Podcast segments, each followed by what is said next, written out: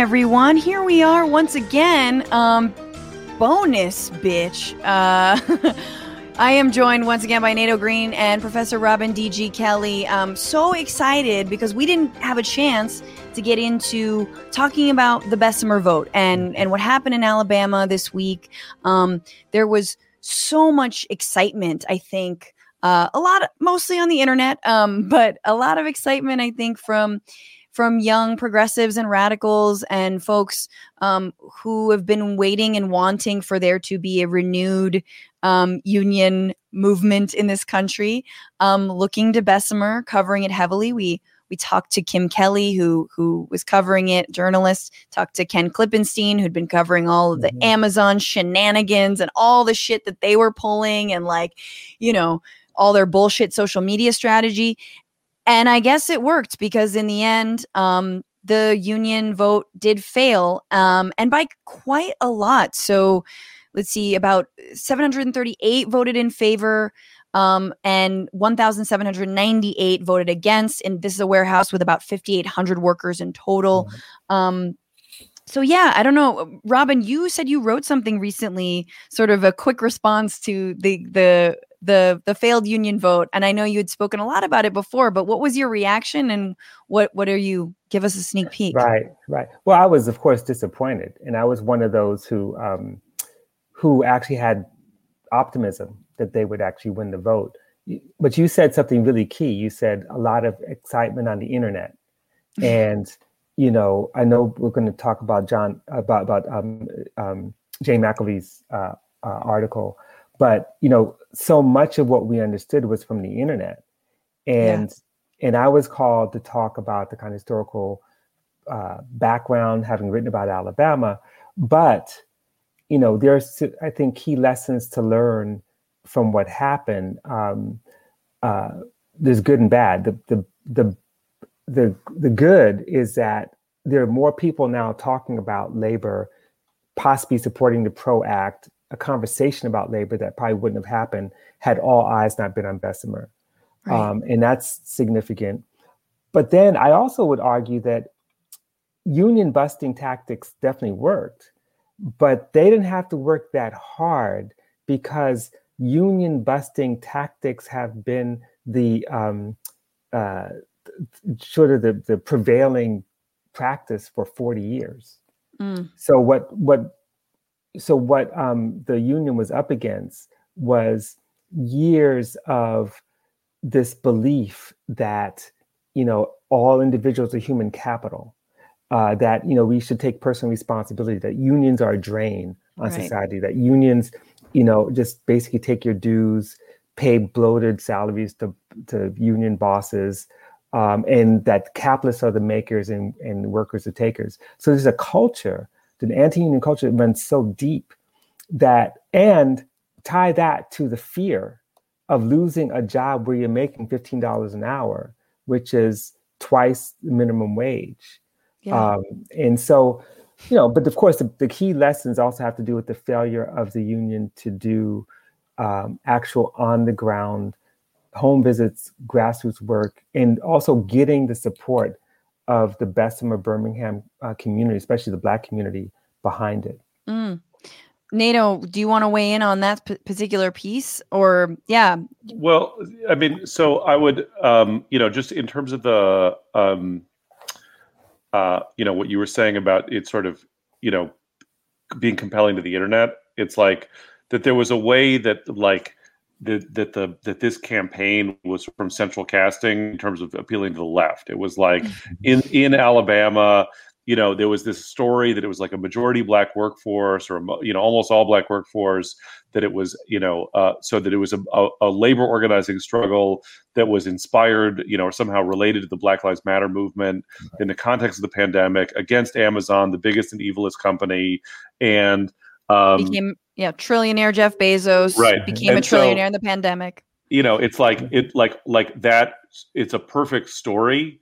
And you know one of the things that um you know about uh black people is that as I've, I've come to learn is that black people are very much like people like all people, in that in that uh, black people are complicated and are not all one Yeah. thing, and that like, and so you know, it's uh, c- could you sort of? I mean, I feel like m- I, maybe there's a there's a more elegant way of putting it, and maybe someone who has a PhD will have thought about it. But I I feel like like the non-black left has a level of sentimentality about the role of black liberation that Yes. that that that misses actual existing black people and their struggles. Hmm. Um, no, no question about that. that that is Oof. so true. In fact, and and you know when we talk about, I mean, we could talk about this with respect to unions.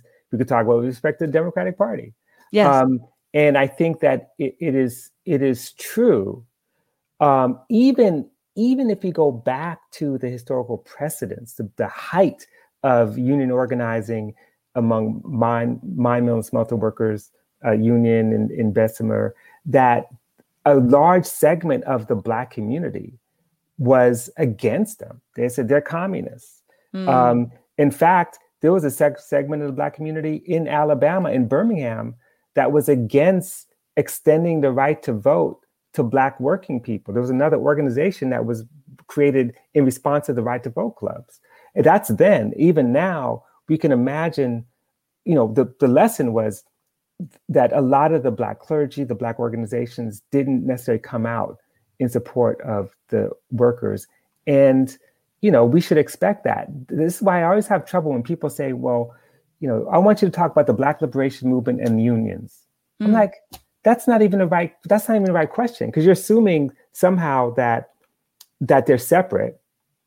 And then when you talk about black liberation movement, you think of it as the whole people yeah. and and even the history of civil, of the civil rights movement has never been majority. It's never been a majority. It's been basically organizers, sometimes smaller groups than we imagine, uh, Right. making a lot of difference with opposition from people who look like them. Right. I, I, I mean, I, I have literally had black union members in Oakland telling me that they didn't want the union to be involved in the Black Lives Matter movement. Um, and that's a debate that we've had internal to our union. You know what I mean? It's so it's like the and and it's you know, and that there's no getting around ha- having that debate. Like it's you know, you sort of want people to be the your radical fantasy, but sometimes people people have all kinds of different ways of really understanding the world. Right.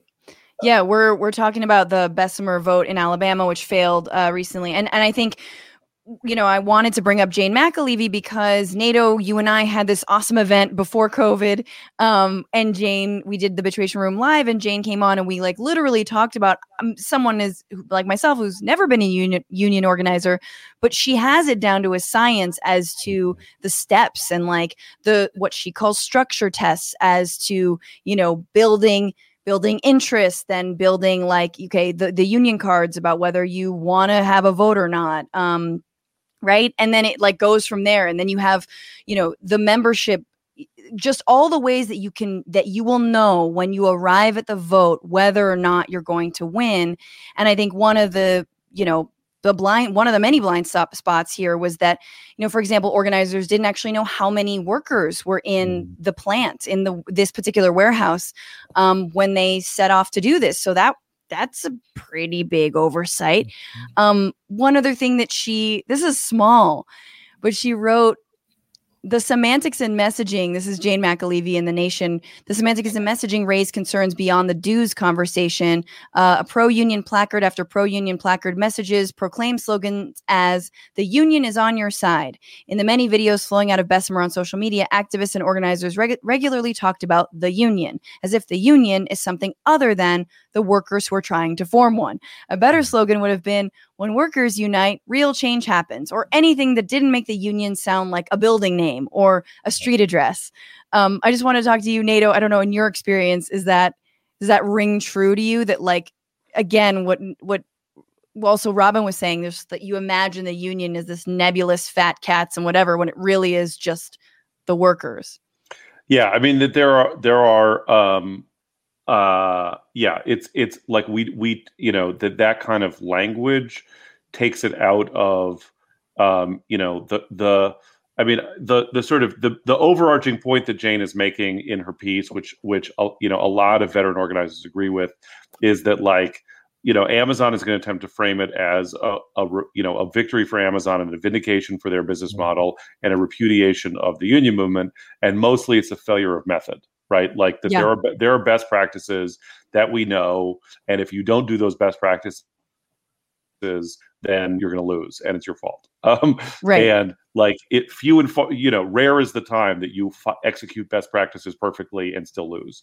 And so the you know the core principle of good union organizing is that is that um, uh, workers have to be the architects of their own liberation, um, and that like, so when I go and first meet with a group of workers, the first thing that we talk about is how no one is coming to the rescue. There's no hmm. politician that's going to save us. Save us. The press is not going to be on our side. The courts aren't going to be on our side. There's no like that that the that the core of our success is their willingness to engage in direct confrontation with their employer publicly. Mm. And if and if we can't do that, then doesn't matter how righteous the things are that we want, then we're going to lose. And um, and you have no business organizing. Like it's like, why do you even want to organize a union if you don't believe that working people can are capable of playing that role in creating their own history? Right. Right.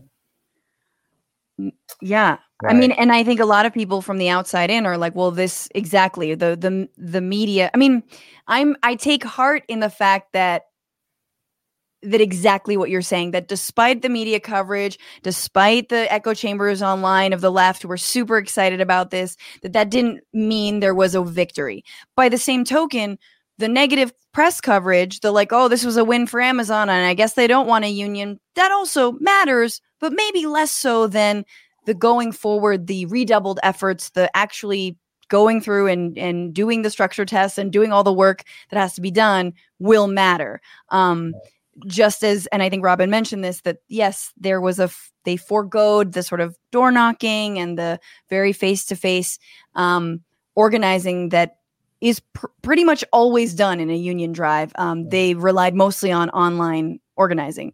Right. and amazon absolutely tried to thwart their their in-person efforts as well using covid restrictions changing the stoplights punishing people for time off task and all that other bullshit yeah.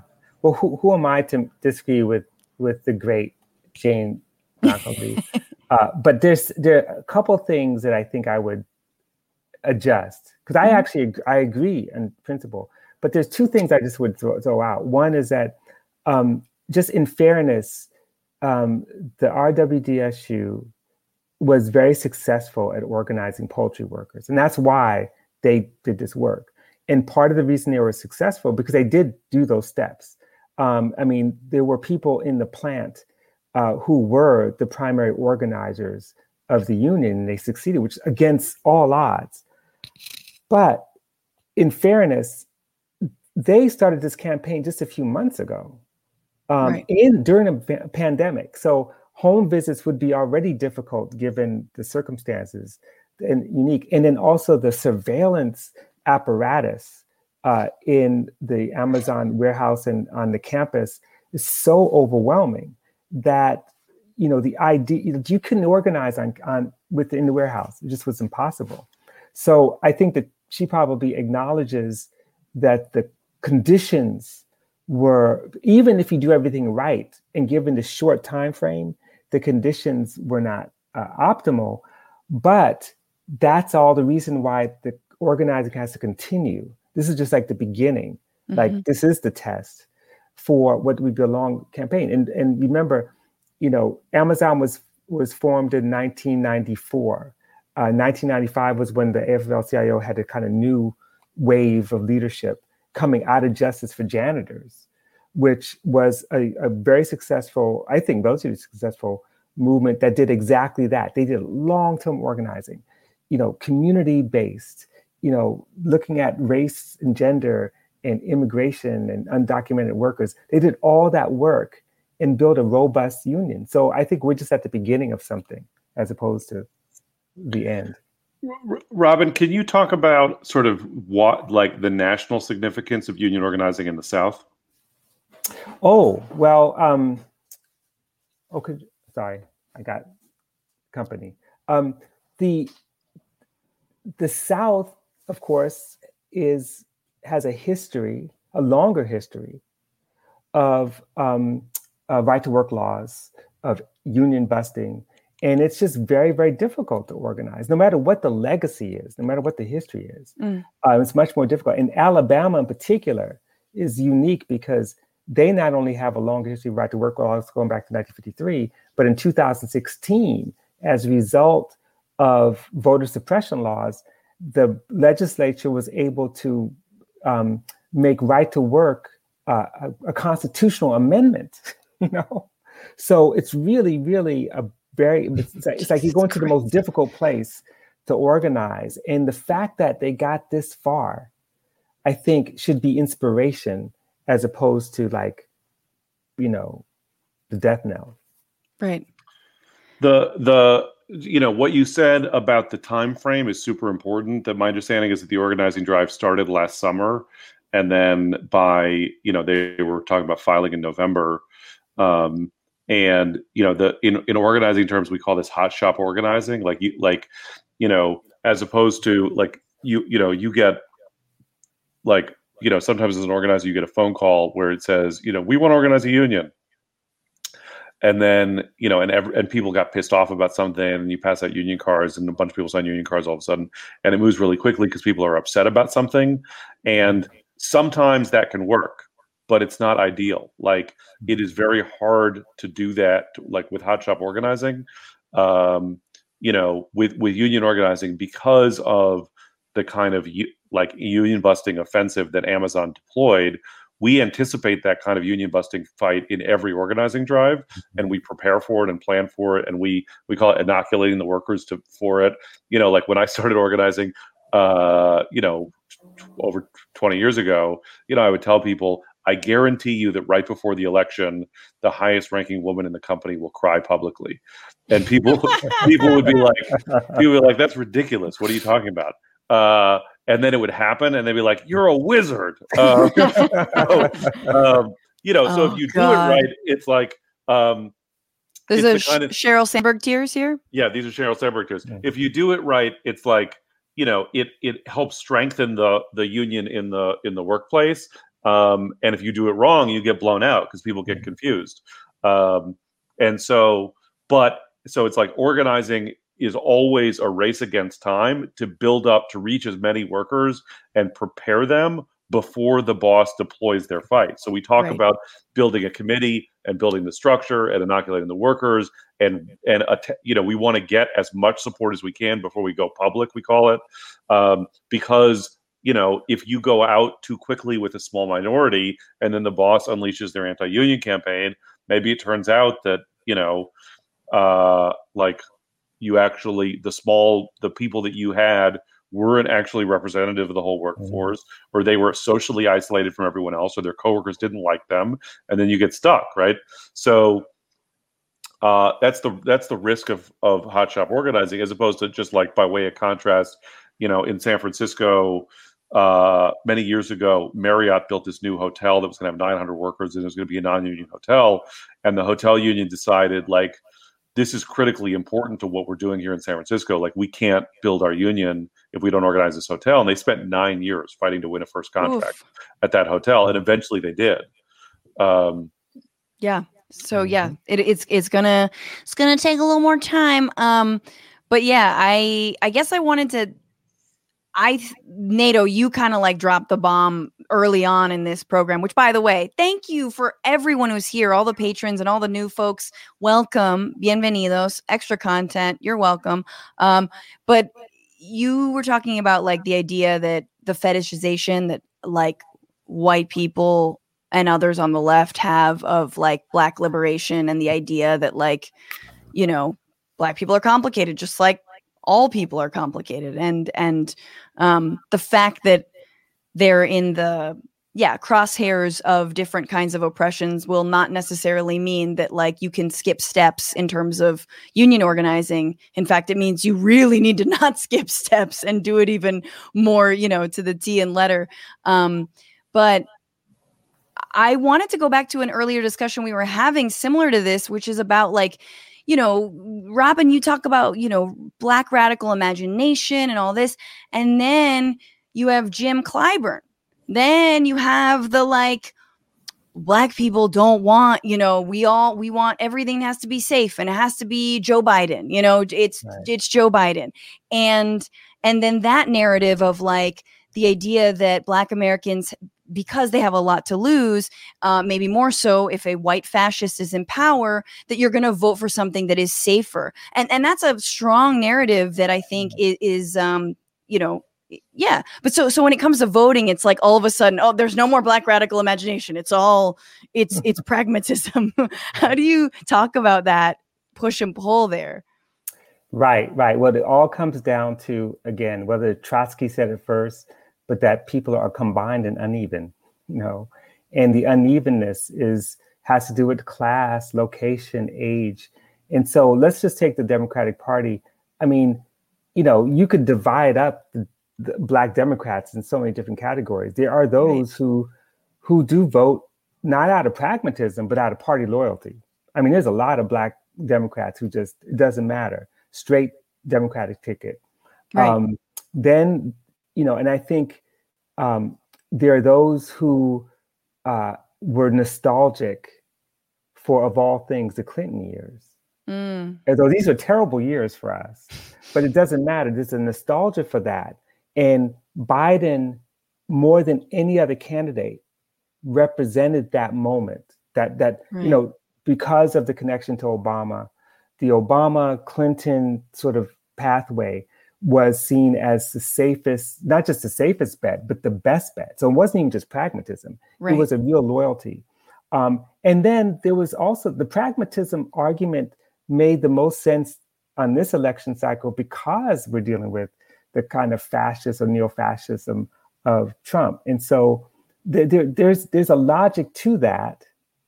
Uh, but but I like to think historically, and I think if you go back, um, to, well, two things is to say. Mm-hmm. One, if you go back to Jesse Jackson, a lot of black people were coming out for Jesse Jackson in '84. We're not. Despite, we're not. Yeah. Despite the fact that he had the best, his his his campaign had the best agenda, the best platform, by far.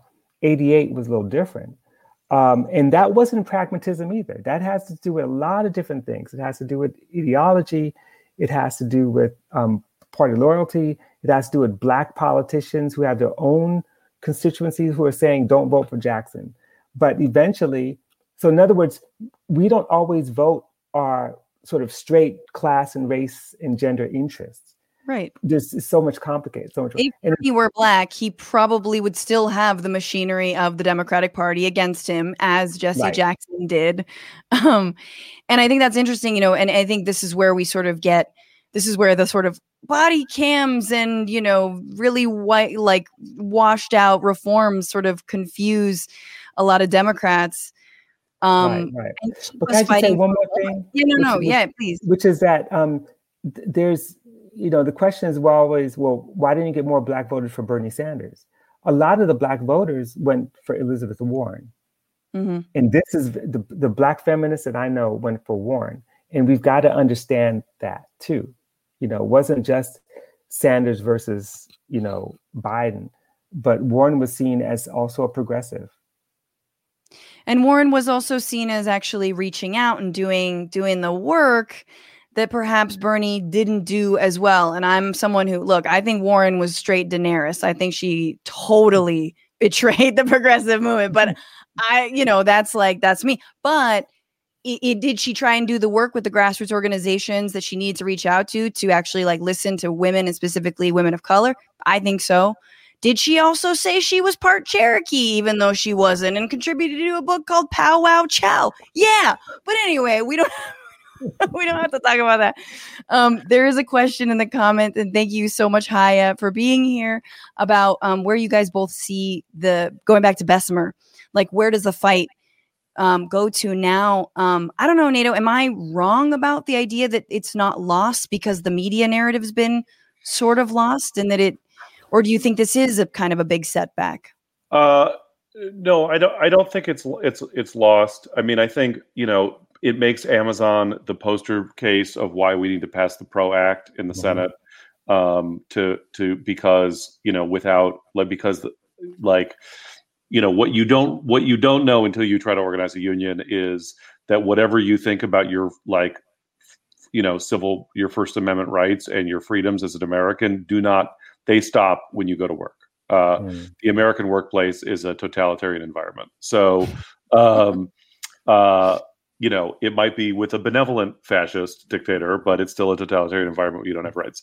So, um, so like the you know the PRO Act is is critical, and and I think um, you know the interesting thing about Amazon is clearly they can afford it, right?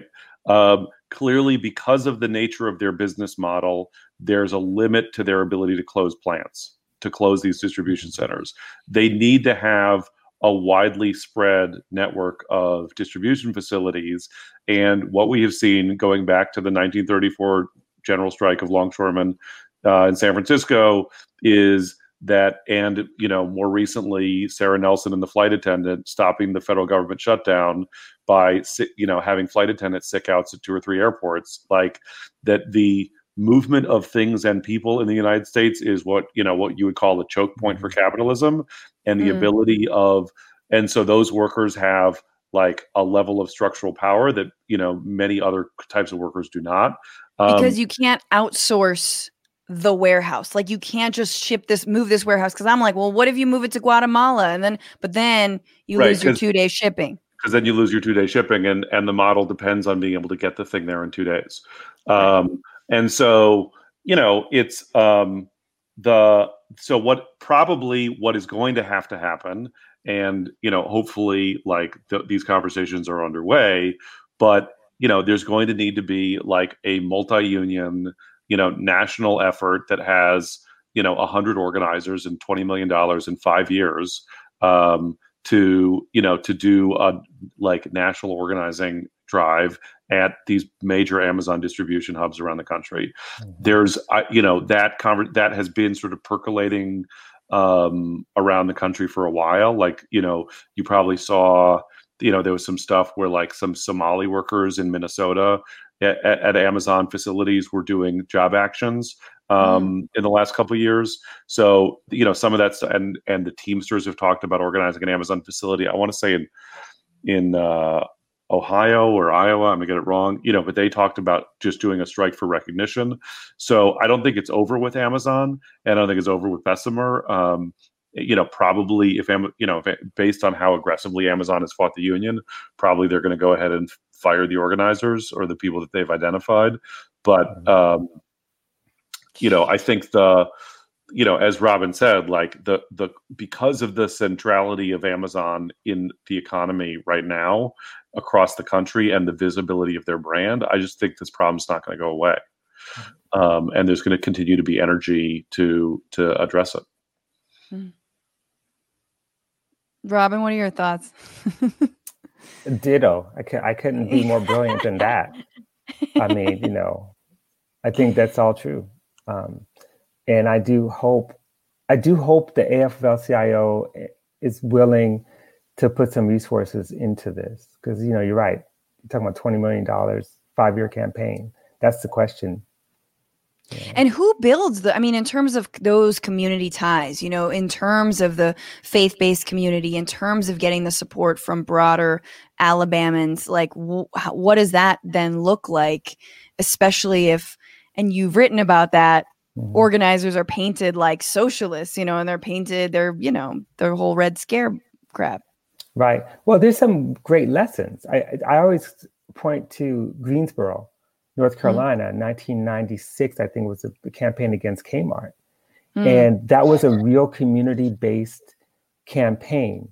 Um, and they won. They, they, it was between the city council being able to pass uh, uh, a living wage law, especially for incoming companies it was you know like oh, the ministerial alliance you know people came out in support and it has to look like the montgomery bus boycott you know you have to have a whole community uh, invested and you know we saw the same thing in la back in the 80s when the van nuys plant was about to leave and they organized a community-based campaign which forced it to stay at least for a little while before it Mhm. eventually. This was an auto factory.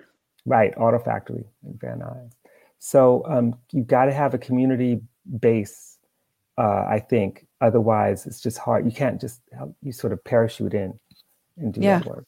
and and j- just to, that that the the you know the community base has to be a community base that is relevant to the workers in that in that workplace right so it like you know it can't just be whatever the like random dsa chapter happens to be but Right. you know it might be like uh you know like i like i've done this in organizing drives where i'll just ask workers or you know like what are the things they're involved in and it might be some you know like weird you know big brother big sister thing or you know or not weird but like something that that doesn't tradi- we don't traditionally think of as being part of worker struggles or social movements Yeah.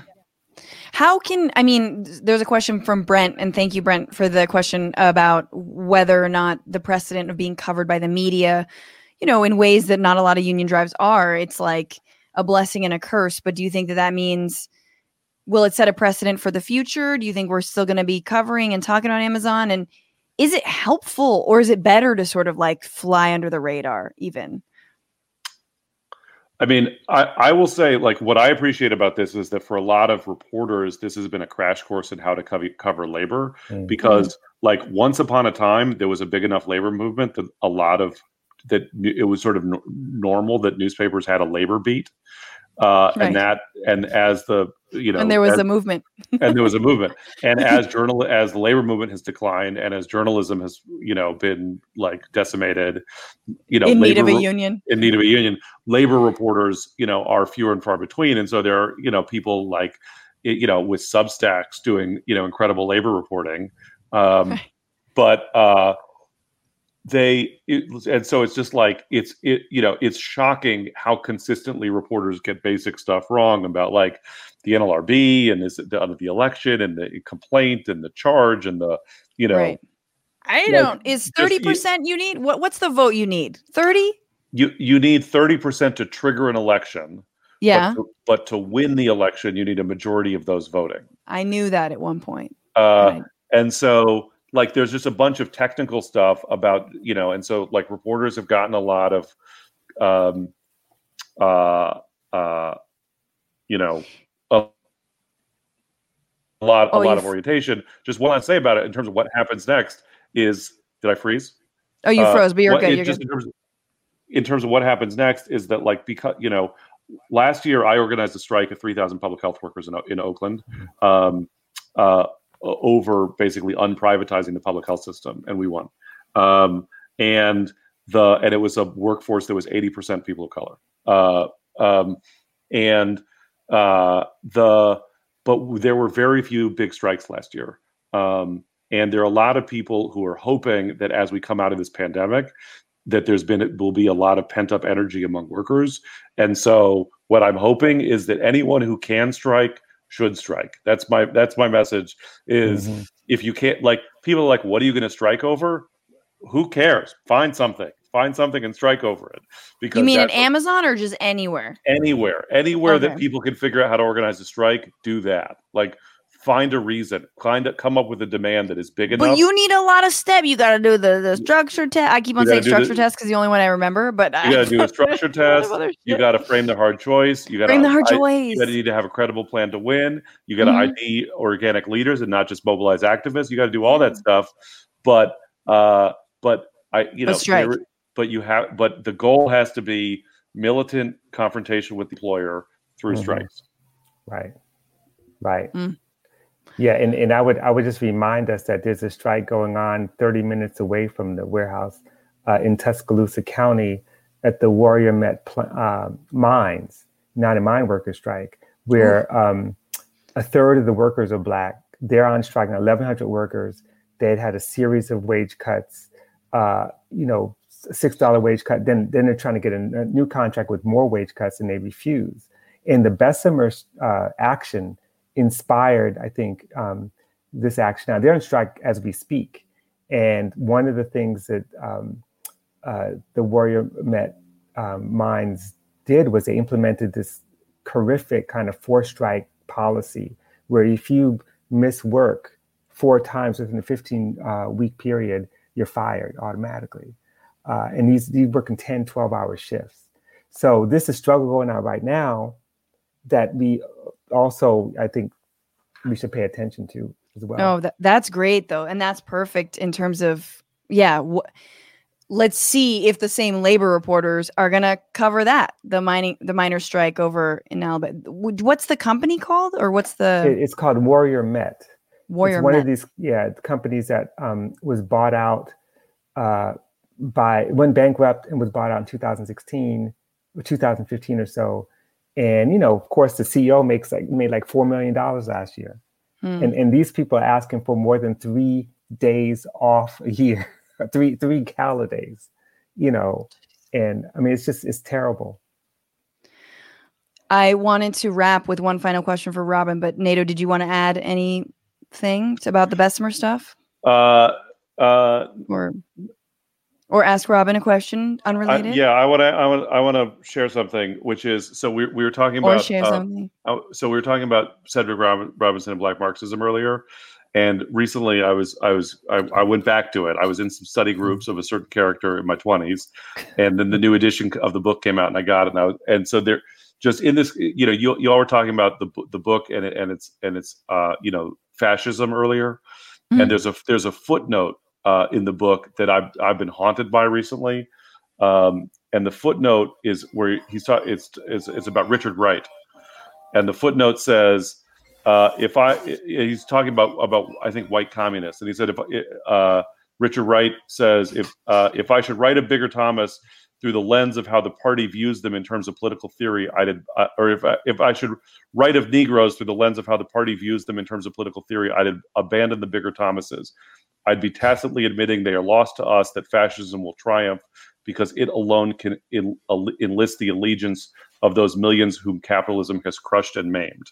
Yes. Uh, and I've been I've been really like haunted by that sentence recently, and, and I just wanted to see if you had any reaction to that.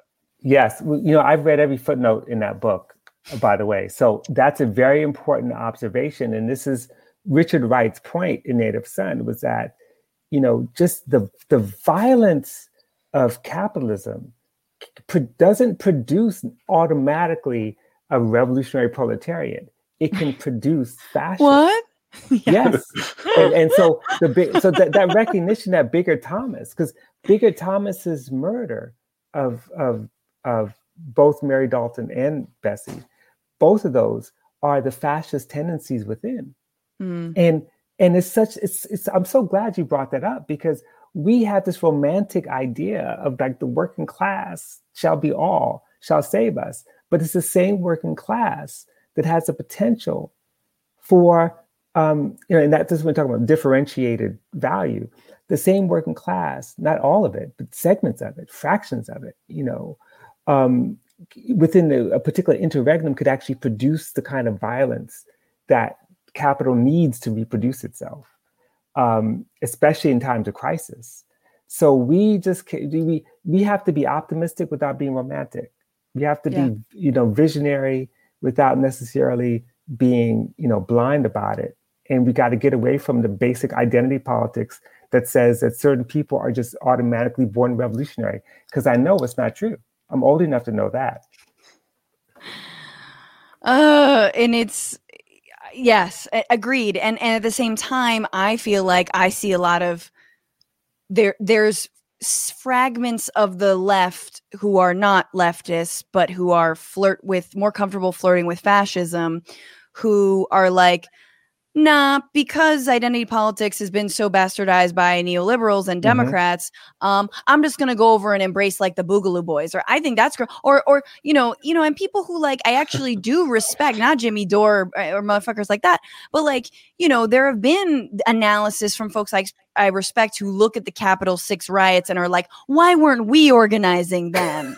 you know, and it's like, right, no, and also the other there though that's not the working class. right. Man, it's not the like, working, exactly. Not the These are fucking business owners. These people took private planes over. I'm not saying there weren't a few folks who were, working class, but the working class is essential workers, man. Like, Mhm. so just again, the like just the also the ways that populism has been bastardized too and that that notion that like oh yeah left populism and right populism is the same thing and yeah if you're racist and you just ignore you know your anti-racist politics um this is also good my last question for you robin and then i'll let you go is you know you write a lot about art and culture um and so we're comics we get paid in drink tickets sometimes we we're, we are out here struggling. But who are you? Who are you listening to these days? Who are your go tos?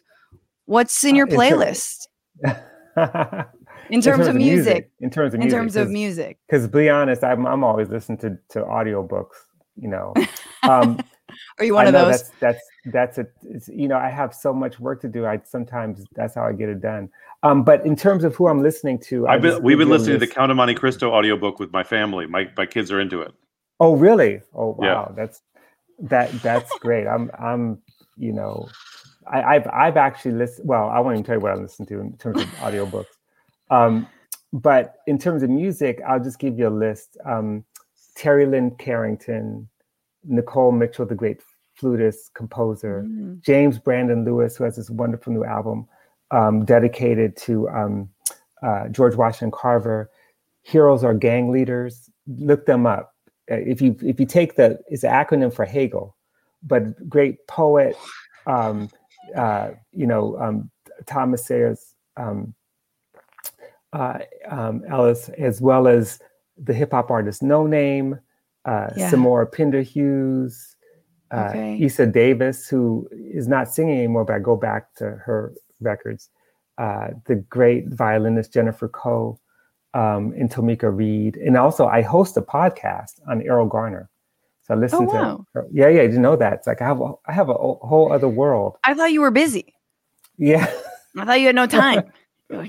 right, right. No, but I, it's a it's a fun podcast, and my next guest, my final guest actually, uh, will be um, Cecile McLorin Salvant, the great singer, talking about Erroll Garner. But we've had I've had all kinds of people on. What's the podcast called? It's called Erroll Garner Uncovered. Earl and Garner I talk to great musicians about Erroll Garner. Um, Vijay Iyer, Jason Moran, Christian Dang. McBride, Terri Lyne Carrington, all kinds of people. But Ch- the late Chick Corea, who was a friend of mine wow. who passed away recently. Amazing. I got a, I, got a good I'm, life.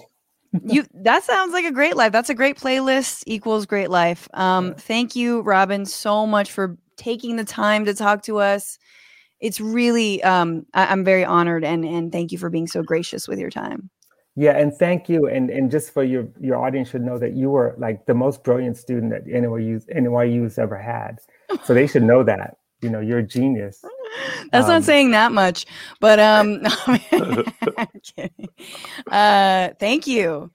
Yeah, good good old BA. Mm. All right. Yeah. Bye, Robin. Thanks. Take good care. Okay. Nato, Thanks. thank you. Great to see you.